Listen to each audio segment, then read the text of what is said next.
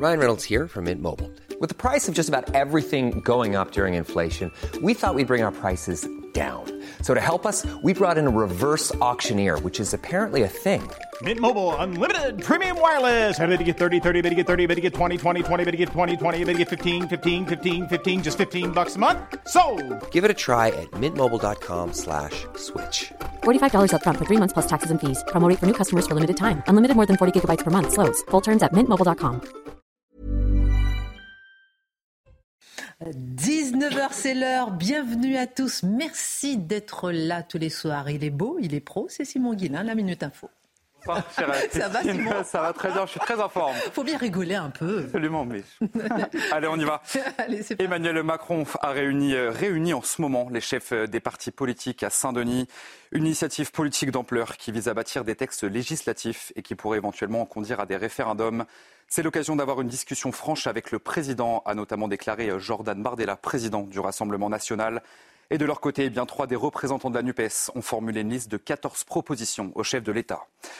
65% des Français sont pour un référendum sur l'immigration. C'est le résultat de notre dernier sondage CSA pour CNews. Et selon la proximité politique, eh bien 56% des sympathisants de gauche y sont opposés, alors que 83% des sympathisants de droite y sont favorables. Et puis aux États-Unis, l'ouragan Idalia a touché terre ce mercredi en Floride. Un ouragan de catégorie 3, accompagné de vents extrêmement violents, pouvant souffler jusqu'à 205 km par heure. Les autorités ont mis en garde contre des phénomènes de submersion côtière. Et sachez qu'hier, eh le président Joe Biden a déclaré l'état d'urgence et débloqué une aide fédérale. Innovation démocratique, avancée démocratique, illusion démocratique. Emmanuel Macron réunit les partis à Saint-Denis en ce moment même après la vie en dehors des partis politiques, après le rejet des partis. Est-ce le retour aux fondamentaux? De quoi cette réunion est-elle le nom? Est-ce le dernier sursaut? Avant la carte de la dissolution L'édito de Mathieu Boccoté. Plusieurs centaines de migrants tués à bout portant, les survivants frappés avec des barres de fer, d'autres mutilés, hommes, femmes, enfants. Cela se passerait depuis plusieurs mois en Arabie saoudite sur des Éthiopiens qui tentaient de pénétrer dans la monarchie du Golfe. Depuis plusieurs semaines également, des centaines de migrants noirs sont reconduits hors des frontières tunisiennes pour les laisser mourir en plein désert, sans eau, sans nourriture. Le quotidien Libération est revenu hier sur cet énorme tabou, le racisme anti-noir dans le monde arabe. Est-il temps de parler de ces pratiques inhumaines des pays du Maghreb dans le traitement des migrants subsahariens? Le décryptage de Guillaume Bigot. Alors le préférendum est évoqué, ce nouvel outil démocratique qui permettrait de mettre en avant ses préférences, mais qui contournerait en fait le référendum, un référendum que l'on évite, que l'on craint, que l'on ignore. Pourtant, le général de Gaulle l'avait utilisé pour relancer son pouvoir, réaffirmer son pouvoir. C'est aussi prendre le risque de perdre le pouvoir si tous se réclament du général de Gaulle, qui a son courage. Quelle est l'histoire du référendum? Le regard de Marc Menon. C'est ici que le président Emmanuel Macron a décidé de réunir les partis politiques au sein d'une des maisons d'éducation, la Légion d'honneur à Saint-Denis. Il s'agit du lycée. L'autre maison d'éducation, le collège, se situe à Saint-Germain-en-Laye. Des établissements de filles qui portent des valeurs d'excellence, de rigueur, de travail, de discipline. Toutes portent fièrement l'uniforme. Les résultats sont exceptionnels. Et si, à la veille de la rentrée scolaire, on se demandait si ce n'était pas l'école exemplaire, l'école de tous les honneurs, ces établissements créés par Napoléon Le regard de Charlotte Dornelas. Et puis des élèves qui rendent hommage à Martin Luther King et à son fameux discours I have a dream euh, dans une vidéo du ministère de l'Éducation nationale, sauf que les internautes y ont vu un profond malaise. Il n'y a que des blancs bobos bien propres sur eux, s'indigne-t-il. Pourquoi cette indignation? Pourquoi n'avoir pas créoliser euh, les couleurs de peau et à l'heure où toutes les publicités s'imposent avec une certaine mixité, avec des couples mixtes, à l'heure où toutes les affiches s'appliquent à métisser la population, face à la polémique, le ministère de l'Éducation supprime son hommage raté à Martin Luther King, l'édito de Mathieu Bocoté. Voilà, une heure pour prendre un peu de hauteur avec nos mousquetaires. On commente, on décrypte, on analyse et c'est parti.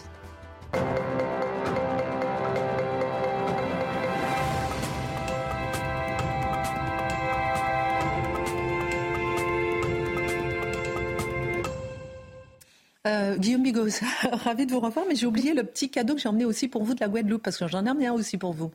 Moi, j'ai été dans une autre île, figurez-vous.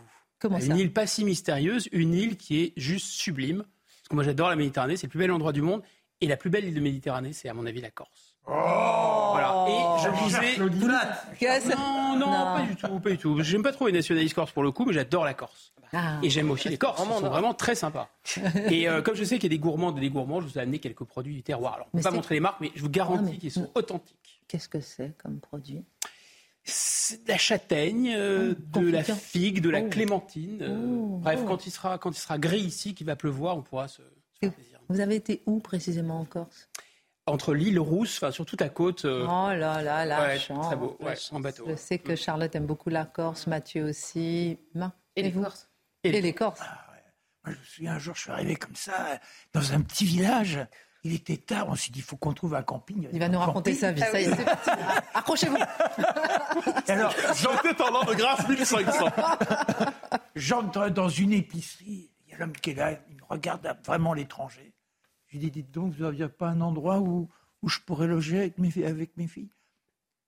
Derrière le village, la dernière maison, c'est la maison, c'est votre terrain, vous faites ce que vous voulez. Voilà les corps. Oh, on aime la Corse et on sait qu'ils nous regardent, on les embrasse. Travail, discipline, respect, rigueur, excellents résultats scolaires.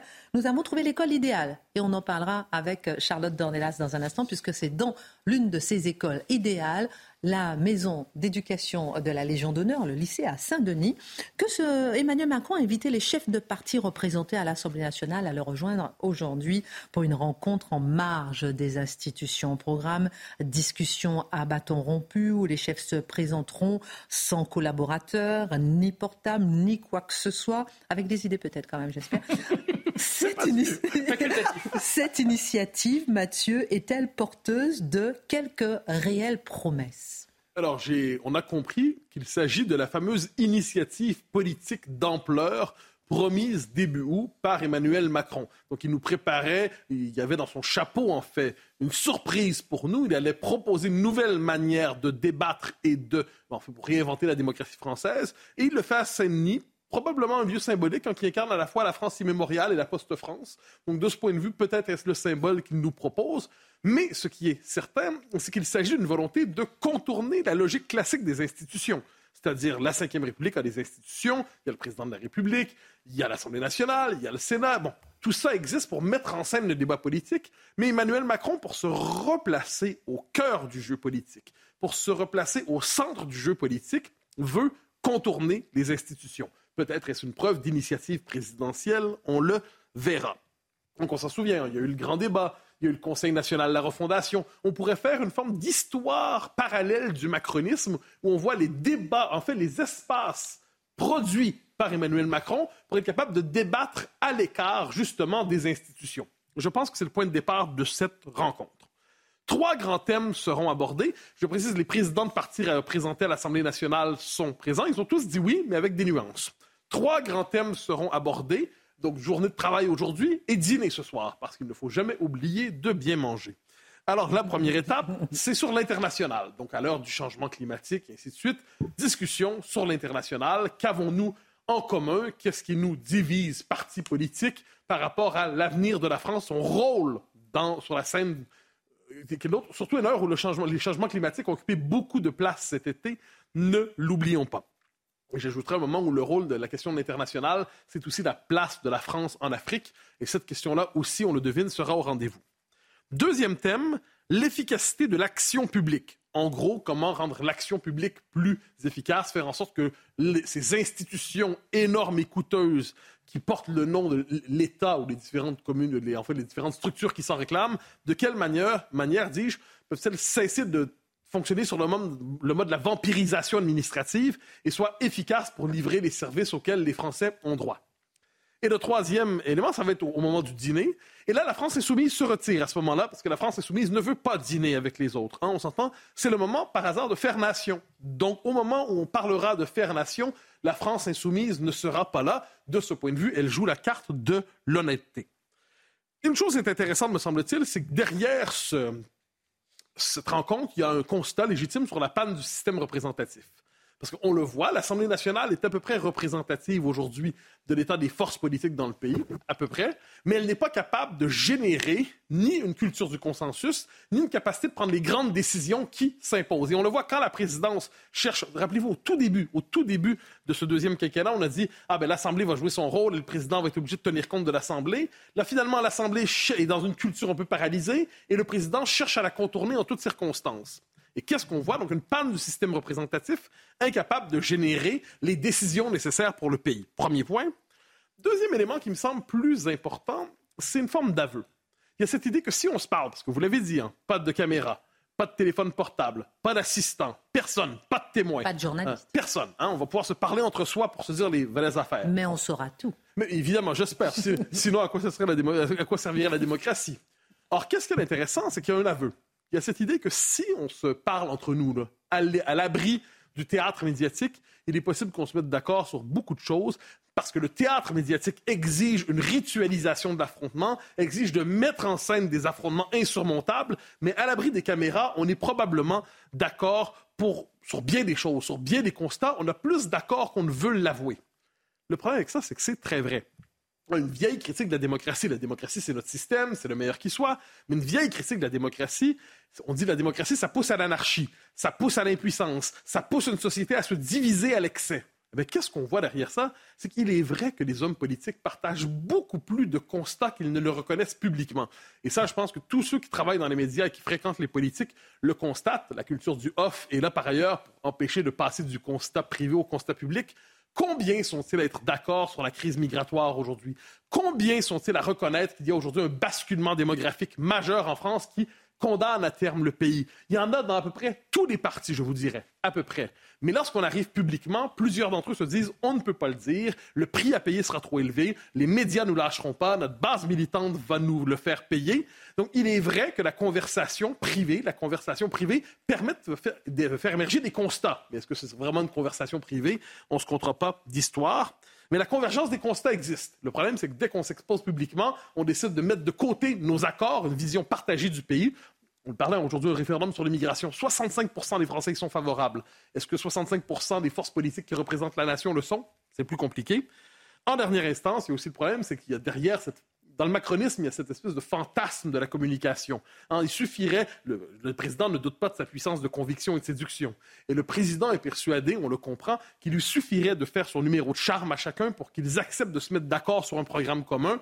Mais la technique de communication ne peut pas effacer par ailleurs des divisions politiques réelles qui seront présentes avant, pendant et après cette rencontre. On parle désormais ouvertement de la tenue d'un référendum ou même d'un préférendum. De quoi s'agit-il exactement?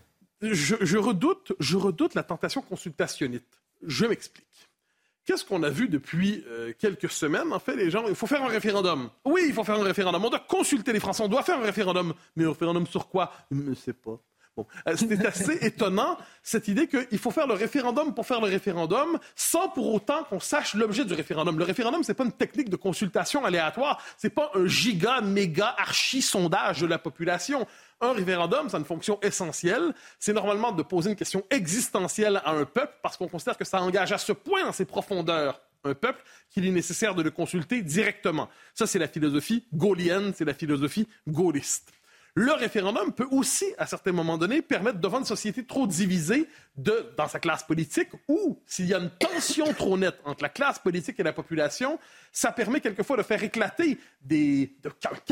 Le référendum permet de libérer les préférences populaires, et ça, c'est important. Donc, le référendum a cette fonction. Mais si vous voulez faire un référendum dans le vide sur rien, vous ne savez pas pourquoi, mais là, ça ne sert à rien. C'est autrement dit, vous vous voulez faire un giga sondage. J'ajoute une chose. Le référendum qui est réclamé par des Français depuis longtemps, c'est pas sur la fin de vie, hein, c'est pas sur l'aménagement des pistes cyclables, c'est sur l'immigration. Et pourquoi est-ce que plusieurs Français veulent un référendum sur l'immigration? Parce que l'état actuel du droit, hein, et, qui est le fruit à la fois d'une évolution du droit et de l'activisme des juges et de l'Union européenne, en ce moment, l'état actuel du droit, selon plusieurs, empêche de prendre les décisions politiques nécessaires pour maîtriser l'immigration massive, pour stopper l'immigration massive. Donc, qu'est-ce qui peut permettre de changer le droit à ce niveau? C'est en se plongeant directement vers le peuple et en tirant de là une légitimité nouvelle qui permet de poser un nouveau cadre juridique et normatif. Donc on en appelle au peuple pour modifier le droit et sortir d'ailleurs de ce que j'appelle l'état de droit falsifié. Donc ce n'est pas le véritable état de droit, c'est le gouvernement des juges. Le référendum peut servir à ça. Est-ce qu'on va voir ce référendum? J'en serais surpris. Hein, le discours dominant, en ce moment, ça va faire un référendum sur tout, sur tout, sur tout, sauf sur ça. Où il y a, vous l'avez dit, le préférendum. Le préférendum, c'est quoi? On nous dit si on pose juste une question, la population risque de répondre à celui qui pose la question plutôt qu'à la question posée. Donc, on va poser plein de questions, mais encore une fois, ça devient qui va formuler ces questions. On, je dirais, on dilue la charge existentielle du référendum si on en fait une forme d'immense consultation à 12 pages pour savoir exactement ce que nous pensons euh, de la météo, du beau temps et du charme des barbecues. Et dans un instant, on, parlera avec vous de l'histoire du référendum et de la puissance du référendum dans tous les sens du terme. Alain Mac vient par ailleurs de faire une étonnante proposition. Il propose pour 2027 une primaire pour désigner le camp unique du candidat des modérés. Alors, est-ce que cette idée s'inscrit un peu dans la même euh, logique que celle qui animait euh, ce séminaire présidentiel Moi, ça s'inscrit dans la... Lui le présente comme tel. C'est dans le journal L'Opinion. Et il nous explique en ce moment, le camp des modérés, on, sait à que c'est le théoricien de la mondialisation heureuse et du cercle de la raison. Le cercle de la raison, c'est cette idée qu'il y a des acteurs politiques légitimes qui pourraient se parler entre eux et ceux qui s'opposent à certains objectifs idéologiques. Par exemple, la construction de l'Europe, par exemple, la mondialisation, probablement, on dirait aujourd'hui, le, culte diversitaire, eh bien, sont extérieurs au cercle de la raison on pourrait dire qu'Alain de ce point de vue, qui est une figure intellectuelle plus stimulante qu'on ne le dit. C'est-à-dire que c'est probablement l'intellectuel de référence du camp dominant depuis une trentaine d'années. Donc, si on veut comprendre comment le camp dominant se perçoit, on a tout intérêt à le lire. Alors, ce que nous dit Alain c'est qu'il faut rassembler, je vais le citer, c'est dans l'opinion, l'initiative politique majeure serait la suivante. Il faut un candidat unique des modérés. Pour cela, deux conditions doivent être réunies. D'abord, la signature d'un accord entre les trois partis macronistes et LR autour d'un programme de gouvernement, ensuite un accord sur une candidature unique pour 2027.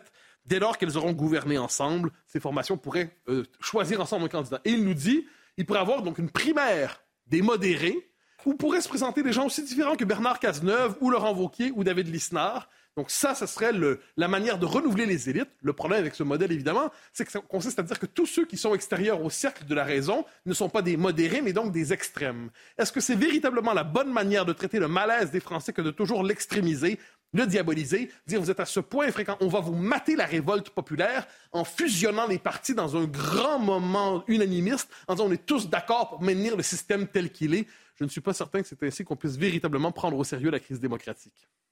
On va faire un tour de table sur la question. Je me tourne vers vous, Charlotte Dernelas, par rapport à cette réunion euh, grande innovation euh, euh, du chef de l'État, que tout le monde critique. On le voit. Est-ce que, quelque part, il n'a pas raison de faire une dernière tentative démocratique?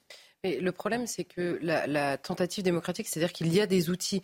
Il y a notamment, là, en l'occurrence, il réunit les chefs de groupe parlementaires. on sait à quel point le Parlement précisément a été euh, malmené, à la fois euh, parce qu'Emmanuel Macron avait décidé de s'en passer, et à la fois par les parlementaires eux-mêmes dans une large mesure euh, ces dernières années. Et en effet, je reprends ce qu'a dit Mathieu, c'est-à-dire que depuis l'accession au pouvoir d'Emmanuel Macron, plus exactement depuis la crise des Gilets jaunes initialement, il multiplie à la fois les, les contournements, on va dire, institutionnels pour répondre à un problème de représentativité. En même temps, sur la question de la représentativité, il y a des sujets consensuels dans le pays pas dans les élites médiatiques ou politiques, dans le pays. Et c'est précisément les sujets qui sont contournés.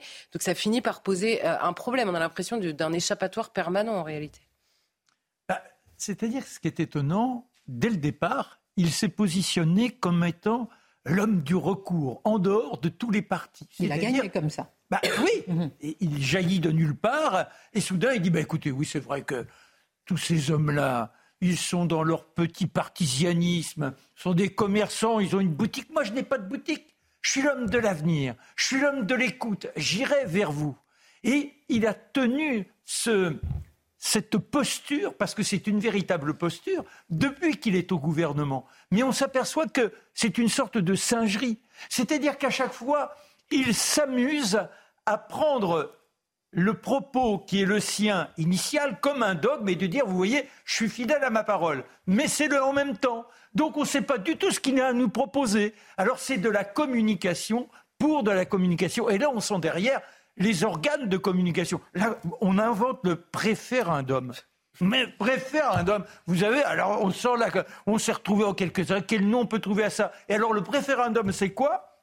C'est payer très cher, parce que c'est l'organisation d'un vote, mais qui n'est pas un vote puisqu'il y aura plusieurs questions, comme a dit Mathieu, mais ça ne sera pas de répondre oui ou non à chaque question, ça sera de dire bah, sur tel thème, oui, je trouve que c'est plutôt bien, non, c'est passable. Alors, Vous voyez, et, à la fin, donc, on aura une sorte de, de, comment, de sondage, et il faudrait faire à ce moment-là en conclusion de ce sondage, pourquoi pas un référendum? Non, mais c'est une folie. On va s'arrêter. la tarte à la crème. Sur le référendum euh, avec vous. Euh, tout à l'heure, c'est l'histoire euh, du référendum.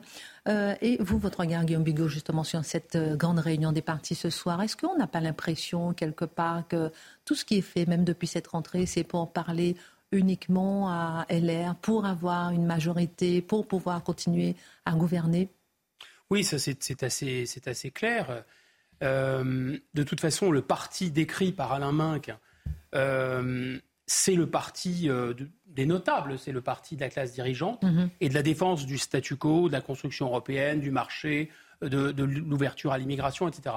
Le problème, là, c'est qu'il veut chercher à faire une alliance avec LR. Mais LR n'a pas été au bout de la logique du PS. Le PS a compris que n'ayant plus les électeurs, il fallait se coller à un discours beaucoup plus radical. Alors, pas sur le sujet de l'immigration du régalien, mais sur la question sociale. Et donc, ils sont rentrés dans la NUPES. Donc, ils ont perdu le PS. Normalement, le PS, une partie importante du PS est dedans. Mais LR, cette menace est la même. La menace de fracturation représentée par Éric Zemmour est la même. Et, c'est celle de reconquête, c'est-à-dire d'arracher à LR une partie de LR qui va euh, qui ne rentrera pas ou qui ne rentrera plus dans ce cercle de la raison. Et enfin, le paradoxe incroyable, c'est que le référendum donne au président de la République, c'était ça comme ça qu'il a été pensé, la possibilité de défendre l'intérêt du peuple, c'est-à-dire de ce que veut le peuple majoritairement, et de l'imposer au parti. Et là, c'est précisément l'inverse, c'est demander au parti de d'aider le président à maintenir une politique contre le peuple. C'est bizarre. À sa place, j'aurais invité Eric Zemmour. Non, mais c'est vrai. Ah il a fait un score à la présidentielle. Je, trouve que ça, ça, ça on voit, Vous avez raison, et on voit bien le lien avec le Parlement et le peuple. Mais, Dernier mot. La question de la représentation, elle est assez complexe ici. on voit qu'il y a plusieurs courants d'opinion qui ne sont pas représentés au Parlement. Eh Comme tel, il y a, et le Parlement ne parvient plus, même s'il est plus représentatif que le précédent, il ne parvient pas à rendre compte de la diversité profonde du pays. Et en dernier instant, je le redis, il y a dans ce pays des consensus, Charlotte le disait, des consensus profonds sur l'immigration, sur la sécurité, sur la justice, mais ce consensus n'est pas reproduit dans la classe politique. De son point de vue, le référendum pourrait être nécessaire, mais c'est le seul référendum qu'on ne veut pas faire. Eh oui, référendum, référendum, le seul qu'on ne veut pas faire. On en parle dans un instant. Mhm. Guillaume Bigot, plusieurs centaines de migrants tués à bout portant les survivants frappés avec des barres de fer, d'autres mutilés, hommes, femmes, enfants. Cela se passerait depuis plusieurs mois en Arabie saoudite sur des Éthiopiens qui tentent de pénétrer dans la riche monarchie du Golfe. Et depuis plusieurs semaines, je le disais en titre également, des centaines de migrants noirs sont reconduits hors des frontières tunisiennes pour les laisser mourir en plein désert. On en a parlé euh, pendant tout l'été, sans eau, sans nourriture. Le quotidien Libération est revenu hier sur cet énorme tabou ce racisme anti-noir dans le monde arabe, un tabou qu'on va lever avec vous ce soir. On va oser en parler. Est-il temps de parler justement de ces pratiques inhumaines dans les pays du Maghreb vis-à-vis des Noirs? Il est temps d'en parler, mais on peut surtout s'étonner de savoir pourquoi on n'en parle pas davantage. Parce que euh, à la fin du mois de juillet, on a vu des images absolument insoutenables circuler sur les réseaux sociaux. On a appris par la suite que le cadavre de cette femme et de cette euh, fillette, c'était en fait euh, une mère et sa fille qui étaient euh, des morts de faim, de soif dans le désert. Et ça m'a furieusement rappelé les images évidemment du petit Elan, sauf que ça n'a pas eu du tout le même écho. Quand vous regardez la carte euh, euh, de la Méditerranée, Afrique du Nord et Europe, vous vous rendez compte en fait qu'il y a enfin, il y a la mer Méditerranée au nord, mais au sud, il y a une autre mer, le Sahara. Et quand vous abandonnez quelqu'un dans le désert, vous le condamnez en réalité à la mort, exactement comme quand vous abandonnez quelqu'un en mer. Qu'est-ce qui s'est passé Si on en croit les témoignages, il y a eu jusqu'à 600 euh, migrants africains, euh, subsahéliens, qui ont été raflés par la police tunisienne à la suite d'une bagarre à Sfax. Et ils ont été, comme ça, livrés à leur propre sort dans le désert, à la frontière entre la Tunisie et la Libye. Donc c'est absolument terrifiant. Et ce n'est pas la première fois qu'on assiste à ce genre de scène, effectivement. Vous le rappeliez, en Arabie saoudite, ils ont tiré à balles réelles, ils ont euh, vraiment martyrisé des migrants africains qui essaient de monter du Yémen. On a vu il y a quelques années, l'Algérie, même exactement le même scénario. Ils ont raflé des Africains subsahéliens, des migrants sans papier, et ils les ont lâchés à la frontière entre l'Algérie et le Niger cette fois. Alors évidemment, on ne peut pas reprocher à ces pays de vouloir tenir leurs frontières. On ne peut pas reprocher à ces pays de vouloir refouler des clandestins. Par contre, les méthodes qu'ils utilisent sont absolument inacceptables. Elles sont totalement inhumaines. Et à l'occasion, vous avez raison de ces méthodes, on se rend compte que se révèle un racisme anti-noir spécifiquement absolument odieux. Lorsque les États prennent position d'ailleurs officiellement, on l'a vu en 2017 quand euh, euh, le président algérien avait parlé euh, de, la submersion migratoire possible en Algérie. D'ailleurs, on était très loin du compte. Même raisonnement, on en avait parlé sur ce plateau fin février pour le président tunisien. Sur les réseaux sociaux de ces pays, ça a été une avalanche, mais de racisme épouvantable. Ce racisme vise à la fois les migrants qui viennent de ces pays d'Afrique, du sud du Sahara ou du Sahel, mais ça vise également les ressortissants de ces pays parce qu'on n'en parle pas suffisamment, mais dans ces pays, vous avez des minorités importantes qui ont la peau noire. 5% des Marocains, par exemple. 2% euh, des Marocains, pardon, 5% des Algériens, 15% des Tunisiens sont en fait euh, des descendants euh, d'Africains du sud du Sahara. On va, marquer une pause pour se poser justement après la pub sur cette question. Et puis à la fin, au bout du bout, je demanderai, mais qu'est-ce qu'on reproche en fait à la France? C'est encore une autre question. Marquons une pause. Pendant la pub, on a expliqué comment on a tous envie d'aller au Puy du Fou. On va caler ça ensemble si vous voulez, non, ah, parce que qui, n'a pas encore été au Puy du Fou? Marc et Guillaume? C'est vrai, Marc mm. On vous dit tout, hein, on parlait de ça. C'est pas par gauchisme aggravé, j'ai jamais eu deux fois. Vous avez déjà été deux fois Bien sûr, c'est formidable. Oh là là, tapis rouge quand vous arrivez, non en fait, le bonheur est fini et les gens, effectivement, depuis du fou aiment beaucoup faire à l'info, j'en suis heureux. Bon, ben on les embrasse, on les embrasse. Alors, dans un instant, on parlera euh, de l'histoire du référendum avec vous. Pourquoi est-ce qu'on en a autant peur? Tout le monde se réclame du général de Gaulle et pourtant, il n'en avait pas tant peur, mais ça lui a quand même fait perdre le pouvoir. On en parle.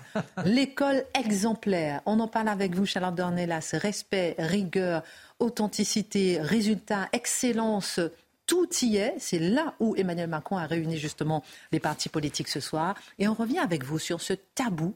Euh, Libération en parlait hier de ce racisme anti-noir des pays arabes. Jamais on veut en parler. Pourquoi? Bah, D'abord, c'est un, racisme qui est, caché.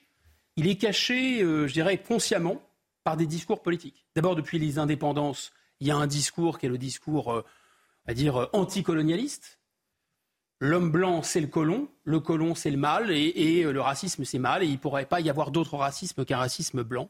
Euh, le colonialisme a absorbé tout le racisme. Donc ils ne veulent pas avoir aucun autre racisme. C'est l'effet du discours anticolonialiste. Il y a un autre discours qui est tenu notamment dans les pays du Maghreb, qui est un discours africaniste, pan-africaniste. C'est-à-dire que ces pays se revendiquent de leur africanité. D'ailleurs, Afrique, ça vient du, du Kabyle.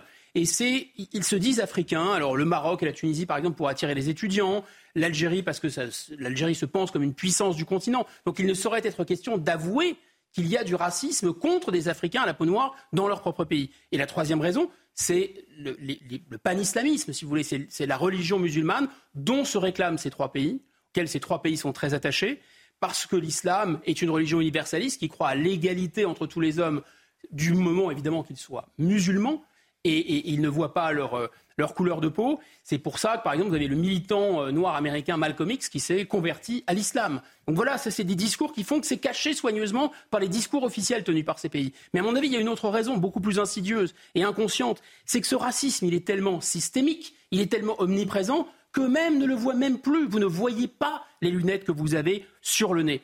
Par exemple, parfois c'est ça devient un peu choquant. Miss Algérie.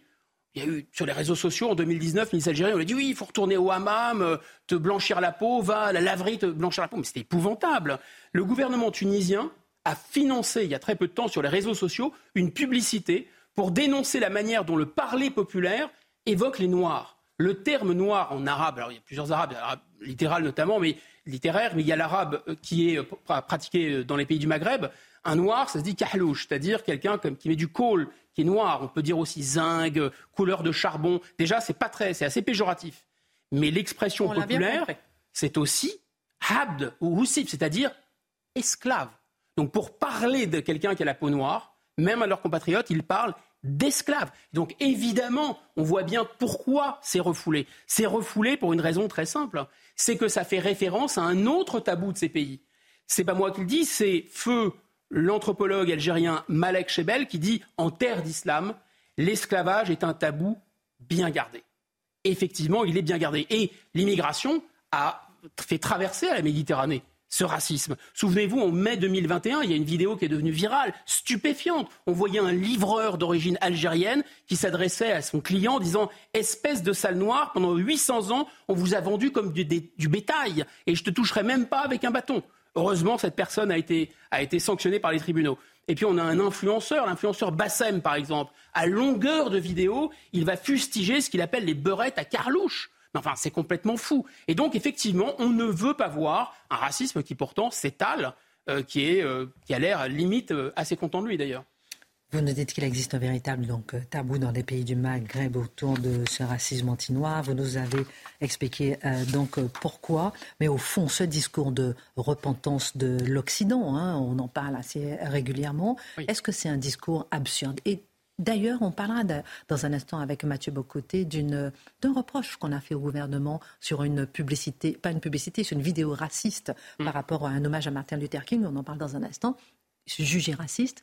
Euh, oui, mais, effectivement, c'est intéressant parce que c'est deux salles, deux ambiances. Ah C'est-à-dire qu'il y a un racisme qui s'affiche et on ne veut pas le voir, et il y a un racisme qu'on est obligé d'aller traquer quasiment euh, avec un microscope. Oui, alors tellement il est invisible. Et l'Occident dans tout ça ben, L'Occident, en réalité, c'est pas que l'Occident n'aurait rien à se reprocher. La traite euh, négrière a existé, l'esclavage euh, a été pratiqué à une grande échelle, euh, la colonisation aussi, le racisme scientifique a été théorisé en Occident. On voit bien le génocide hitlérien, tout ça c'est vrai, c'est pas le sujet. Mais l'idée que le mal serait euh, l'apanage de l'Occident, le comble du racisme, d'imaginer que le racisme aurait une couleur et que cette couleur serait exclusivement la couleur blanche. Enfin, c'est absolument faux. Ni le racisme, comme on le voit, ni la conquête coloniale, ni l'esclavage ne sont des exclusivités euh, euh, européennes. S'il y a une exclusivité européenne, c'est plutôt la culpabilité qu'on conçoit. Moi, quand j'étais petit à l'école, on m'a expliqué que la traite atlantique, la traite négrière, c'était la plus grave. Non pas que l'Europe aurait inventé l'esclavage, mais parce qu'on l'a pratiqué à une telle échelle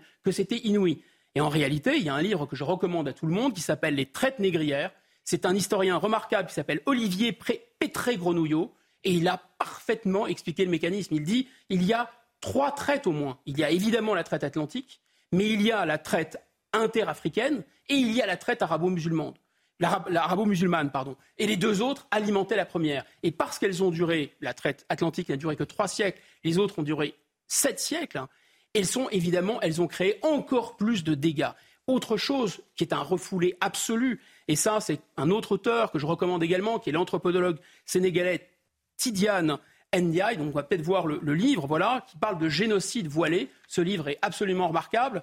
Et il y a quelque chose qui est un aveu qui est formulé, c'est que ces Noirs qui ont été kidnappés, raptés, transformés en esclaves dans les pays arabo-musulmans ont eu assez peu de descendance. Parce que pour la, plupart d'entre eux, les, hommes étaient émasculés. Donc vous voyez, c'était vraiment euh, un crime d'une violence inouïe. Mais bien sûr que ni euh, le monde arabo-musulman, ni le monde africain, ni le monde blanc a le monopole de cette violence ou de ce mal. En fait, il faut aussi se souvenir d'une chose, c'est que l'Occident a commis des atrocités à une grande échelle, mais l'Occident a aboli l'esclavage, le premier, et l'Occident est la première civilisation à avoir conceptualisé, c'est vrai, le racisme, mais aussi peut-être surtout l'antiracisme. Et dans les écoles, on savait jusque dans les années 60, avant qu'on reprenne les manuels scolaires, eh bien que c'est d'abord la colonisation qui a commis des crimes en tant que telle, mais c'est la colonisation, la colonisation française, la colonisation britannique, là on voit le drapeau français et Brazza probablement, qui a... Et quelle est cette image? Eh bien, c'est Savorgnan de Brazza qui brandit le drapeau français. Il a été envoyé par la France et il a libéré des esclaves. Ces esclaves euh, dans l'Ouest africain. Et c'est un des seuls pays d'ailleurs qui porte le nom d'un colonisateur en Afrique, c'est le Congo-Brazzaville. Pourquoi? Eh bien parce qu'il a, il a empêché ces razzias. Ces razzias, c'est des, des, musulmans qui rentraient, des arabo-musulmans, des yéménites qui rentraient, qui raptaient les Africains et qui les, euh, qui les euh, vendait comme esclaves à Zanzibar. Moralité. Eh bien, l'Occident n'a pas le monopole du mal, mais l'Occident a manifestement le monopole de la culpabilité. Je ne sais pas si vous vous souvenez, Mme Taubira, et elle a bien fait, a fait de la traite un crime contre l'humanité. C'est une loi de 2001, mais elle a tenu à ce qu'on n'évoque absolument pas la traite interafricaine et la traite arabo-musulmane. Pourquoi? Je la cite parce que sinon, ça aurait fait peser tout le poids sur les jeunes musulmans en France de l'héritage des méfaits des Arabes. Voilà. Donc je pense qu'en réalité, elle ne se rend pas compte, cette brave euh, euh, Madame Taubira, dans son hémiplégie mémorielle, elle ne se rend absolument pas compte qu'elle finalement, elle poursuit quelque chose qui ressemble à de l'ethnocentrisme, cette folie de l'Occident consistant à vouloir porter sur soi tous les péchés du monde. Merci à Guillaume pour euh, ce regard. Merci à vous sur ce racisme du Maghreb. À l'heure où le référendum est évoqué, on le disait tout à l'heure, on va s'arrêter sur le référendum, le référendum euh, du général de Gaulle, celui qui, par lequel on réaffirmait le pouvoir, celui par lequel on pouvait aussi perdre le pouvoir. Quelle est l'histoire de ce référendum qui fait tant peur à la France aujourd'hui?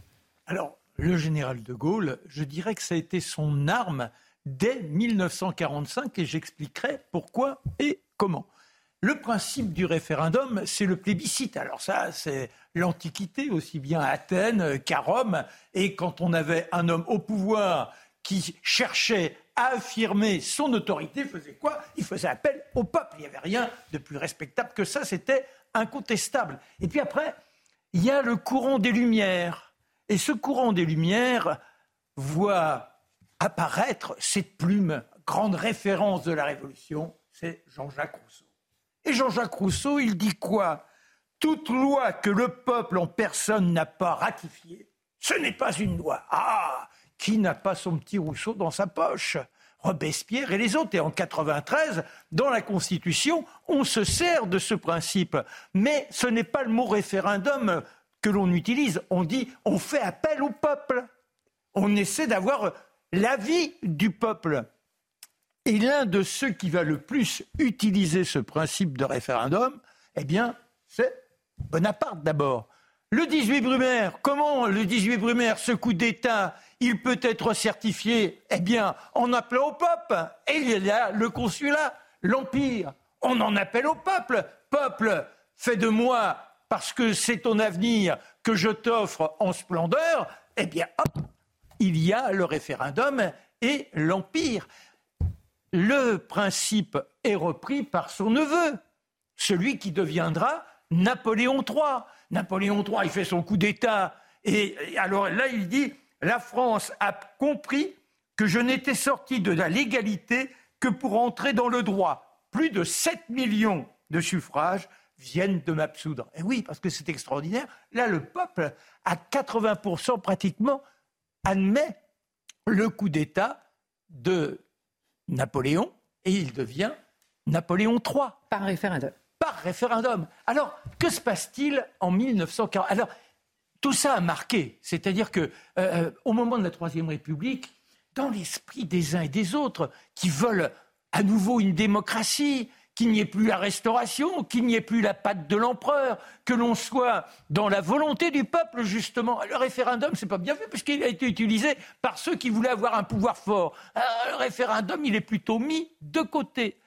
Et le général de Gaulle, en 1945, il ne veut surtout pas reconnaître ce qui s'est passé sous Vichy. Vichy, ça n'a pas existé. Jamais il n'y a eu un pouvoir une sorte de quatrième république. Donc pour lui, c'est toujours la troisième république et la constitution de la troisième république qui permet de régenter la France. Mm. Mais cette troisième république, elle est dépassée. Et il dit, nous allons organiser un référendum, demander au peuple s'il est d'accord pour que une nouvelle constitution apparaisse. Et ce qui est donc proposé au peuple, entériné, premier référendum et un deuxième référendum. C'est-à-dire que le premier, c'est oui, il faut une nouvelle constitution. Et conséquence de cela, nous aurons un vote acceptant la constitution telle qu'elle aura été élaborée. Et puis en 1958, de nouveau, il va utiliser ce principe du référendum. Il l'utilisera huit fois. Alors il y a en janvier 1961 concernant l'autodétermination de l'Algérie. Il y a également son pouvoir, le suffrage universel. Alors, en janvier 1961, à la télévision, français, j'ai besoin de savoir ce qu'il en est dans les esprits et dans les cœurs. Je me tourne vers vous. C'est à vous de décider. Et quand il obtient la victoire, alors là c'est intéressant parce que ça permet de rebondir sur ce que disait tout à l'heure Mathieu sur la notion du président actuellement qui veut un consensus des partis. Il dit Vous avez scellé la condamnation du régime désastreux des partis. C'est-à-dire qu'il condamne les partis. La lutte de De Gaulle a toujours été contre les partis. C'est pourquoi il a, accompagné à chaque fois ce référendum. Il l'a assujetti si il n'est pas voté, je me démettrai. Et c'est ce qui se passe en 1969. Alors forcément, il y en avait beaucoup qui disaient, voyez, c'est vraiment l'homme de l'autoritarisme, hein, parce qu'il fait en sorte de mettre de côté les parlements. Il veut simplement avoir une affirmation de reconnaissance de son pouvoir et uniquement de son pouvoir. C'est donc un dictateur caché.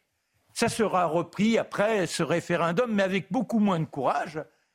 Alors là, on revient peut-être au principe plus teinté. C'est pas parce que je vous demande d'approuver une décision qu'éventuellement je dois me retirer. Il avait ce courage-là. Ça sera utilisé par Mitterrand, ça sera utilisé également. Il n'y a que Sarkozy qui, passe à travers. Sarkozy n'utilise pas le référendum. Mais ce qui est extraordinaire, non? Il en efface un. Oui, oui, mais il efface, c'est ce que j'allais dire, mais il n'en a pas organisé un. Il efface celui de 2005, où là, on avait déterminé contre l'Europe, hmm. c'était le, vote de Maastricht, et on a dit non.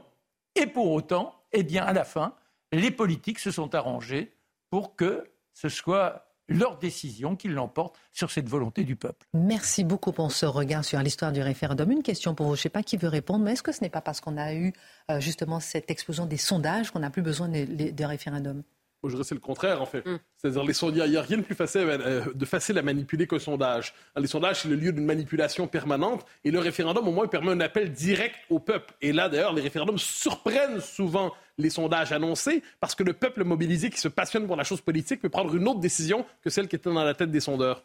pour compléter ce que dit très justement Mathieu, d'abord, il y a toujours des écarts énormes euh, en dépit des techniques de plus en plus sophistiquées qu'utilisent les sondeurs, entre les résultats d'un sondage et le résultat des urnes. Mhm. On le voit élection après élection. Et surtout, deuxième différence majeure, un sondage n'engage à rien.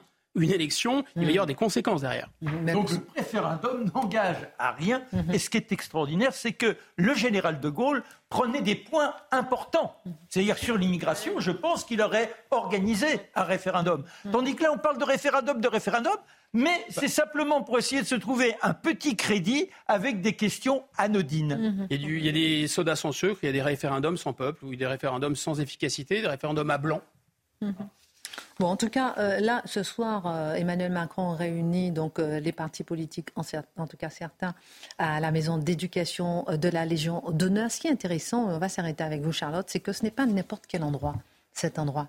C'est un endroit où il y a une école très... Oui, on entend un petit fond. Je ça chante ou bien ça? Ça chantonne. Ça chantonne. Ah, la vie est belle ici à Beaucoup de joie dans les couloirs. Ce qui est intéressant, euh, Charlotte, et on va s'arrêter avec vous, c'est que c'est une école hors du commun. Une école de rigueur, de discipline, d'excellence, de très bons résultats. Une école où, par exemple, à la maison euh, d'éducation à Saint-Germain-en-Laye, il y a le drapeau euh, français mm. qui est hissé.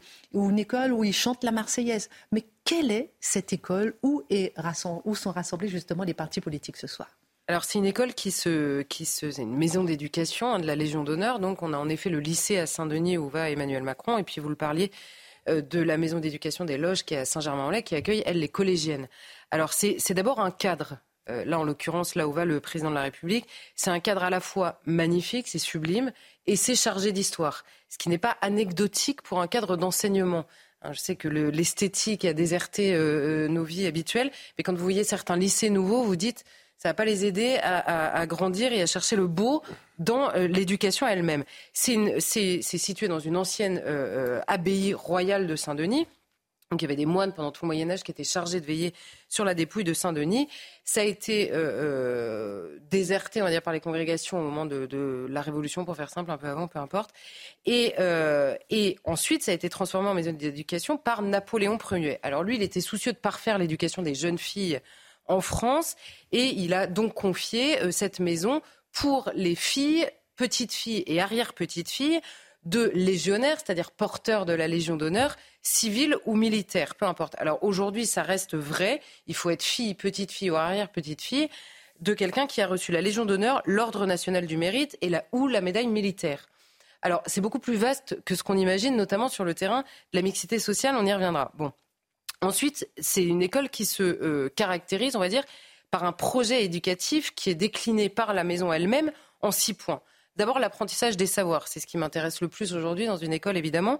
Alors, il est demandé, c'est la première ligne hein, sur le site, tout le monde peut aller vérifier, c'est la première ligne, il est demandé un investissement important aux jeunes filles qui sont dans ces établissements. Ça a l'air de rien, mais c'est quand même euh, important. L'exigence est constante à toutes les lignes. Vous pouvez chercher dans tous les discours. Vous avez des études surveillées tous les soirs, en plus des cours pour faire les devoirs correctement, des examens blancs tous les samedis matins avec des notes truc a déserté toutes les autres écoles parce que c'était horrible. Bon, bah, il y a des notes, il y a un uniforme, vous l'avez dit, ce sont des jeunes filles qui apprennent à faire la révérence à leurs professeurs. Vous avez des tableaux d'honneur et des tableaux de comportement qui sont régulièrement rendus. Euh, donc, vous avez tout ce qui, euh, ce qui, ce qu'on avait avant dans l'école d'avant, en fait, euh, que qu'on voit dans les films ou dans les livres. Ensuite, ils insistent énormément sur la culture artistique et musicale. Je vous parlais de l'esthétique, c'est extrêmement important. Même dans l'enseignement, vous avez la pratique d'un instrument, vous avez des professeurs qui sont recrutés, le théâtre, la danse, la musique énormément, notamment dans le collège d'ailleurs, mais au lycée c'est poursuivi. Vous avez un des, piliers du projet éducatif, c'est le dépassement de soi. Alors là, on vous explique l'exigence, le mérite individuel, l'estime de soi et le respect des autres ainsi que le développement du goût de l'effort qui est réclamé aux enfants. Là, c'est pareil, l'effort, euh, bon courage pour aller le trouver, euh, dans les plaquettes du ministère de l'Éducation nationale. C'est pourtant un collège et un lycée public, hein, je précise évidemment. Ensuite, vous avez la solidarité entre élèves, l'entraide qui est vraiment au cœur de la manière dont on travaille. Les plus doués aident les plus, euh, les moins doués ou les plus euh, en difficulté dans le système scolaire. L'ouverture au monde. Alors ça, très intéressant parce que l'ouverture au monde, ça peut tout et rien dire. Et eh ben là, il y a des échanges qui sont organisés avec des établissements, je cite, qui partagent la même approche éducative. Pas que les les élèves aillent se perdre euh, ailleurs. Et c'est donc la découverte directe d'autre chose. C'est pas une imposition de propagande euh, passée euh, à la moulinette idéologique. C'est vraiment la découverte du monde tel qu'il est, pas tel qu'on euh, le rêve. Et enfin, le devoir de mémoire. Il y a l'apprentissage de l'histoire, évidemment, pour former des intelligentes prêtes à affronter le présent. La conscience du devoir de mémoire, puisque ce sont des jeunes filles qui héritent aussi des mérites de, leur, de leurs aïeux, on va dire, et la participation à des cérémonies officielles du pays qui, voilà, tout ça fait un projet éducatif. Et l'ambition, tout simplement, l'ambition de cette école, je les cite, fidèle à la devise du premier des ordres nationaux, honneur et patrie, L'éducation qui est donnée a pour but d'inspirer aux élèves l'amour de la patrie, la liberté ainsi que le sens de leurs devoirs civiques et familiaux et de les préparer par leur instruction et la formation de leur caractère à s'assurer une existence digne et indépendante. On dit que ce sont euh, les, euh, les les mieux éduquées de France. Ce que vous décrivez semble sorti d'un autre temps, mais porte par ailleurs des fruits. Quels sont les résultats de cette, de cette école? Alors par rapport à ça, on dirait que c'est un, c'est un lycée ou un collège même extrêmement élitiste. Bon, il, y a, il y a la condition de base. Évidemment, ensuite sont examinés les résultats scolaires et la motivation de l'enfant, qui vont de pair, évidemment. Et la, la, je vous parlais tout à l'heure de la mixité sociale, qui est une préoccupation, mais pour une fois, il s'agit réellement de mixité sociale. C'est-à-dire, oui, a l'impression que c'est élitiste.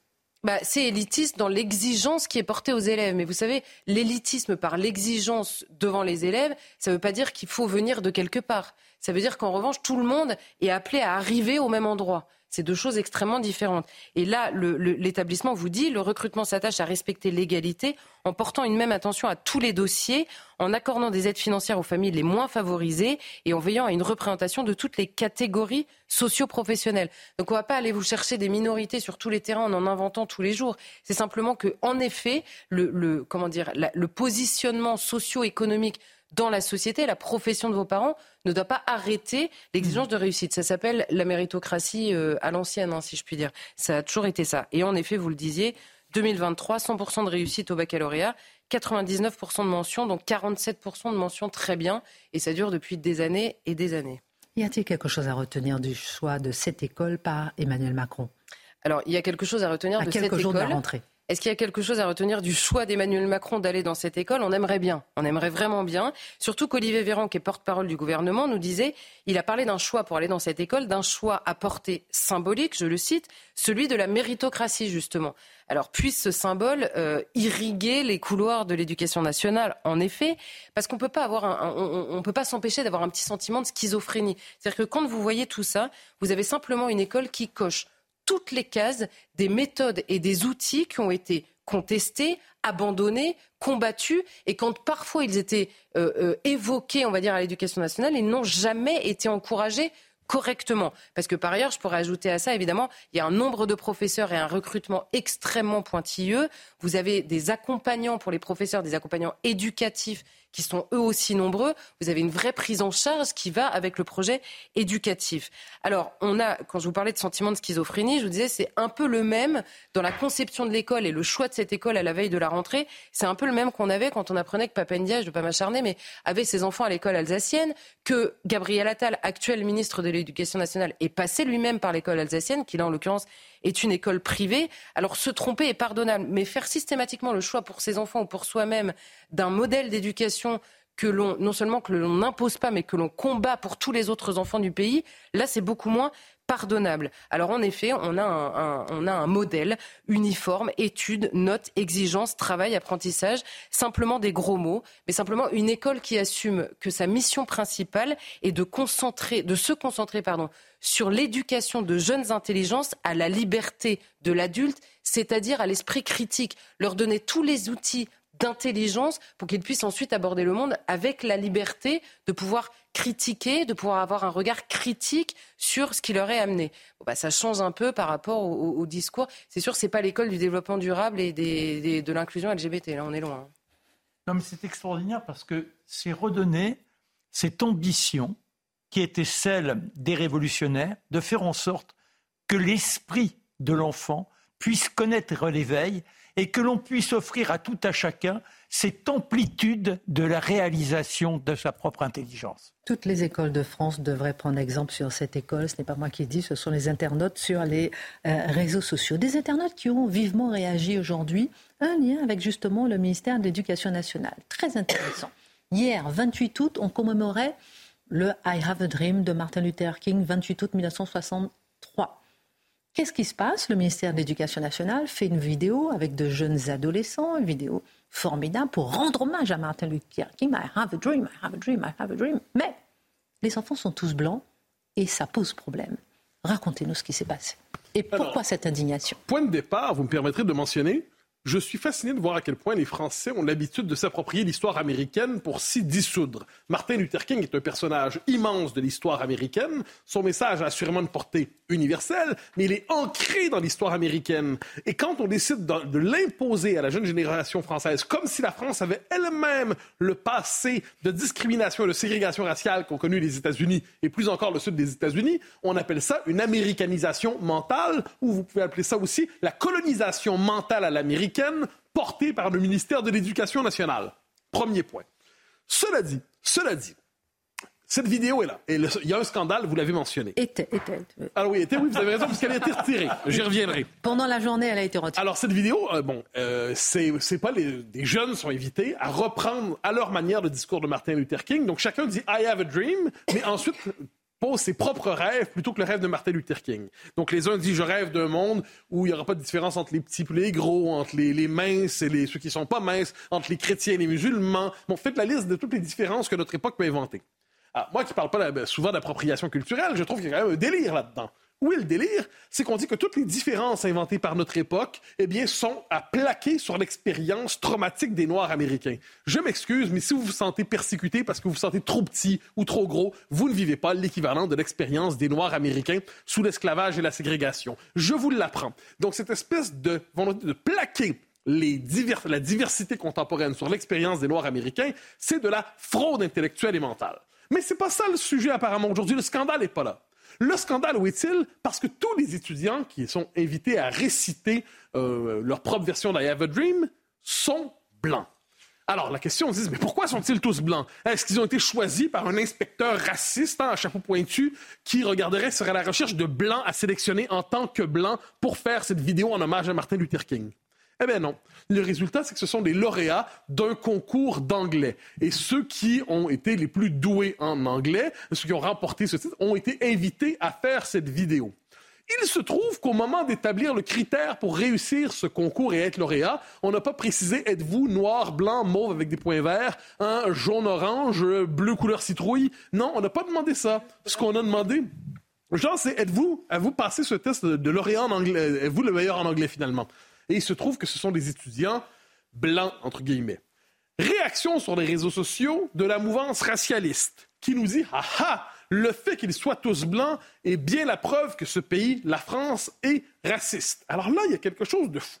Si on s'intéresse à Martin Luther King, si on décide de se l'approprier, Rappelons que ça vient du ministère de l'Éducation nationale. Mais bien sûr, c'est porté par l'État. C'est pas porté par une association de, je sais pas, d'inconnus périphériques. C'est porté par l'État. Eh bien, le discours de Martin Luther King, I have a dream, qu'est-ce qu'il dit? Il dit, je souhaite un monde où nous nous définirons au-delà, justement, de toute forme d'appartenance raciale. Que nous disent les critiques de cette vidéo prétendant euh, s'inspirer de Martin Luther King et nous disent, je n'aime pas ça parce qu'il n'y a pas assez de gens dans ce groupe qui sont sur le mode de l'appartenance raciale. Il manque un noir, il manque un asiatique, il manque probablement un arabe, il manque un latino, il manque un inuit, hein, il manque un roux probablement. Ne sous-estimons pas la, sous-représentation des roux. Mais parce qu'on est habitué à ça, Mathieu Bocoté. Ah, mais ce qui est intéressant là-dedans, c'est qu'ils nous disent, au nom de Martin Luther King... Toutes les pubs, tout, tout. Ah oui, ça c'est l'imaginaire Benetton des années 90. Mais ce qu'on nous dit aujourd'hui, c'est au nom de Martin Luther King, nous allons vous définir par votre race. Ça, ça, à l'échelle de l'histoire, on appelle ça renverser euh, le, simple sens des discours. Ces gens-là auraient besoin de passer à l'école dont nous parlait Charlotte. Mais ça va plus loin. Il y a Mme Diallo, Rokhaya Diallo, euh, cette intellectuelle subtile du camp indigéniste, qui nous dit Martin Luther King était très critique des blanches, l'écrit en inclusif, progressistes.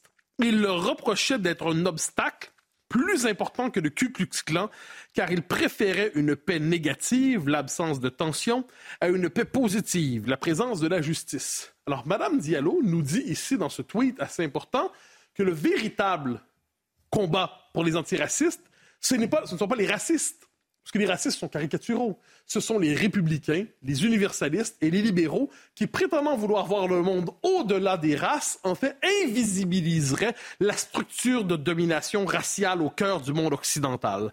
Je reviens sur une chose toute simple. Aujourd'hui, cette vidéo a été condamnée. Pourquoi? Parce qu'on a choisi les étudiants selon le mérite personnel dans un examen d'anglais plutôt que sur le mode de la sélection raciale en les traitant comme des quotas d'une communauté ou d'une autre. Alors pourquoi ils ont retiré la vidéo? Parce que le gouvernement a, enfin surtout le ministère dans les circonstances, a capitulé. Je cite en un instant le, ministère qui, annonce le retrait de la vidéo. À l'occasion des 60 ans du discours de Martin Luther King, le ministère de l'Éducation nationale et de la jeunesse a publié une vidéo valorisant un travail pédagogique autour de l'engagement. Bla, bla, bla, bla, bla. Il s'agit, là ensuite il y a eu des réactions sur les réseaux sociaux, il s'agit d'une profession de foi des élèves pour un monde meilleur en débutant par l'anaphore I Have a Dream, face aux troubles suscités par cette vidéo et à la violence de certains commentaires à l'égard des élèves qui s'étaient investis avec enthousiasme dans ce projet, le service communication du ministère a décidé de retirer cette vidéo de ses réseaux sociaux. Je traduis pour que ce soit clair parce qu'on a insulté les enfants dans cette vidéo, parce qu'ils étaient blancs, en tant que blancs, ils n'avaient pas à être là, parce qu'on ne voulait pas les choisir, parce qu'on aurait dû les choisir sur le mode du quota racial, plutôt que sur le mode de la sélection dans de, eh bien, on a retiré. Je note une chose, finalement, les racialistes ont gagné aujourd'hui. Je note, soit dit en passant, que personne ne demande quand il y a une majorité de Noirs dans une équipe sportive en France, ça arrive de temps en temps, ou de gens qui ne sont pas blancs, guillemets. Qui dit il faut en finir avec cette équipe? Elle n'est pas représentative de la composition raciale de la population. Personne. Tous les gens, les blancs, les noirs, qu'importe, applaudissent en disant bravo, la France a gagné. Eh bien, dans ce cas-là, cela dit, ça ne comptait pas. On ne tenait pas à ce que les lauréats soient là. On voulait des quotas. C'est gênant. Et le ministère s'est couché encore. Il avait bien commencé quand même le ministère, Gabriel Attal. Bon, allez. Je ne crois pas que ça va le Je pense qu'il faut distinguer ici le ministre du ministère. On est davantage dans l'héritage Papendiaï ici que dans la suite Attal. Très bonne réponse. Vous êtes excellent. Hein on, a, on a notre excellent, c'est Simon Guillain. Demain, on va quand même essayer de parler du Gabon parce que c'est très très intéressant. On va laisser passer la nuit pour voir ce qui se passe au Gabon. On travaille. Ça vous dit demain? Allez. Allez. Guillaume Bassi. On part au Gabon demain. On part au Gabon demain. Excellente suite de programme. Pascal pour dans un instant tout de suite. Simon Guillain, ça va? Ça va très bien. Je me sens toujours très bien sur votre plateau, chère Christine. On est ravis de vous accueillir. Quelles sont les actus? Emmanuel Macron réunit en ce moment les chefs des partis politiques à Saint-Denis. Une initiative politique d'ampleur qui vise à bâtir des textes législatifs et qui pourrait euh, éventuellement conduire à des référendums. C'est l'occasion d'avoir une discussion franche avec le président, a notamment déclaré euh, Jordan Bardella. Et de leur côté, eh bien, trois des représentants de la NUPES ont formulé une liste de 14 propositions au chef de l'État. Ce chiffre à présent qui fait froid dans le dos, près de 2000 enfants sont contraints de dormir dans la rue en France. Faute de places d'hébergement d'urgence disponibles ou adaptées, c'est le triste constat fait par la Fédération des acteurs de solidarité et UNICEF France. Un chiffre qui n'a jamais été aussi élevé depuis la mise en place de ce baromètre, c'était il y a cinq ans. Et puis le secrétaire général de l'ONU, Antonio Guterres, condamne fermement la tentative de coup d'État au Gabon. Le président réélu, Ali Bongo, a été mis à la retraite après 14 ans au pouvoir. Un groupe d'une douzaine de militaires a annoncé aujourd'hui à la télévision l'annulation de l'élection présidentielle.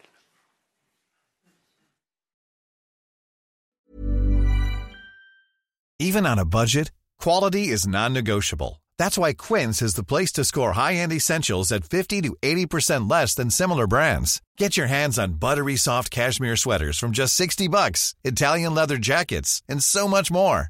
And the best part about Quince, they exclusively partner with factories committed to safe, ethical, and responsible manufacturing. Elevate your style without the elevated price tag with Quince. Go to quince.com slash upgrade for free shipping and 365-day returns.